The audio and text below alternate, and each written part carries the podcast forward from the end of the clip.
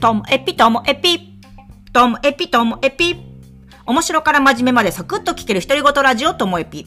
こんにちは。皆さんお元気でしょうか？まあ、今日はですね、あの、東京に行ってきた目的の一つであります、ライブ、12月5日の東京ガーデンシアターのマネスキン、モネスキンのライブについてちょっとお話ししたいなと思います。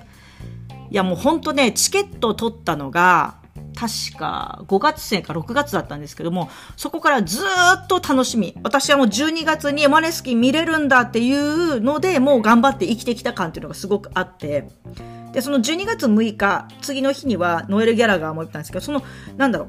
このライブあるんだ見れるんだっていうのっていうのが、なんか日々のパワーで、だからもう半年間ずっとこうテンションが高かったなっていうのを改めて思います。なので今はその、今年のライブすべて終わったので、ちょっと気が抜けてる感じもあるんですけどね。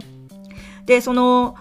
このポッドキャストずっと聞いてくださってる方は、私がこう、マネスキンって騒ぎ出したのが今年の5月ゴールデンウィーク頃っていうのはご存知かと思うんですけど、だから去年とか一昨年からアーティスト名は聞いたことあったし、耳にした音楽もあったんですけれども、なんか、ゴールデンウィークの前後ぐらいにもう急にこうハマって、あの、聞き出して。そしたらその時には、もう12月の、えー、ツアーのライブチケットソールドアウトしていたんですよ。いやー、一歩遅かったというか、本当2週間ぐらい遅かったみたいな感覚なんですけどね。だけど、その後、こう、追加公演が発表になって、その追加公演のチケットを買うことができて、今回、その、行ってきたんですけどね。で、なんかその、ここまで、その、マネスキンにハマった、なんか、いくつかこう、あの魅力があるんですけど今日はねその話をしたいなと思うんですけど、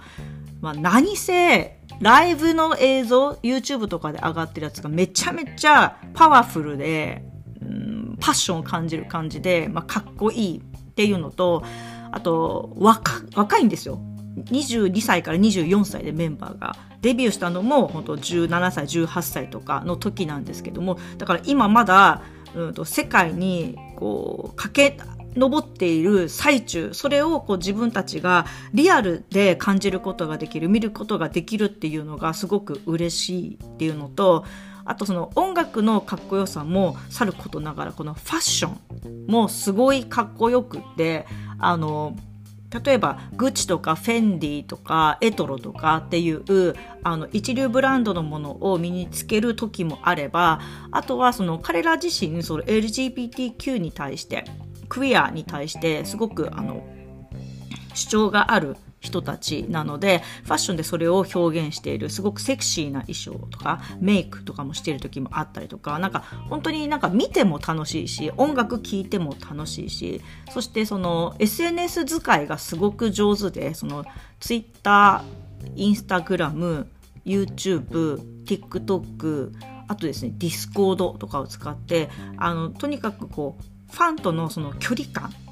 ていうのをぐっとこうなんか身近に感じさせてくれる瞬間があったりバシッとかっこいいのを出してくれるとかっていうなんか本当に今の時代のロックスターだなっていう。でともえぴでも紹介しましたけれども2021年にあの、ユーロビジョンっていう、なんかその、ヨーロッパの音楽のオリンピックみたいな、各国代表が競うみたいなのがあるんですけども、それでイタリア代表として優勝した時に、なんか、ロックンロールネバーダイズって叫んだんですよね。で、なんか、それが、その、ロックンロールの復権的な感じで、ロックンロールが、あの、またここで輝き出すみたいな書かれ方もしたんですけども、彼らは、その、彼らの、なんか、自分たちのやりたいことをこう純粋にやろうとしている。そのなんか実直さっていうんですか。なんか見た目とかチャラく見えるんですけどもそのストイックにやっている感じとか、まあ、そういうのがなんか魅力だなと思っててそれが全てこうライブで現れてるなと思いました。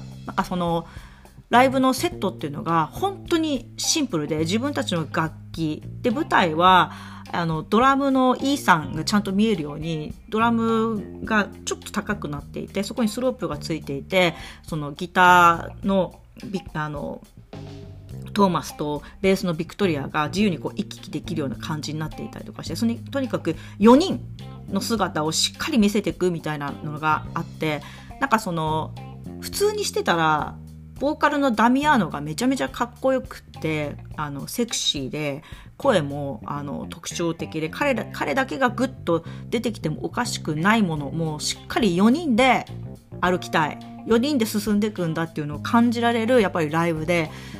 それぞれの見せどころがあってっていうのがすごく魅力的だなっていうふうに思いました。で私がマネスキンにハマった一番大きなのはあの X ファクターっていう彼らが出てきたオーディション番組の YouTube 見た時なんですよね。なのであのその時の初めて出てきた瞬間のオーディションの一発目のあの映像 YouTube のやつ URL 貼っとくのでぜひご覧になってみんなもね今からでも遅くないんでねマネスキンにはまってほしいななんて思っております。はい。ということで、マネスキンの報告でした。今日も最後までお聴きいただきましてありがとうございました。さようなら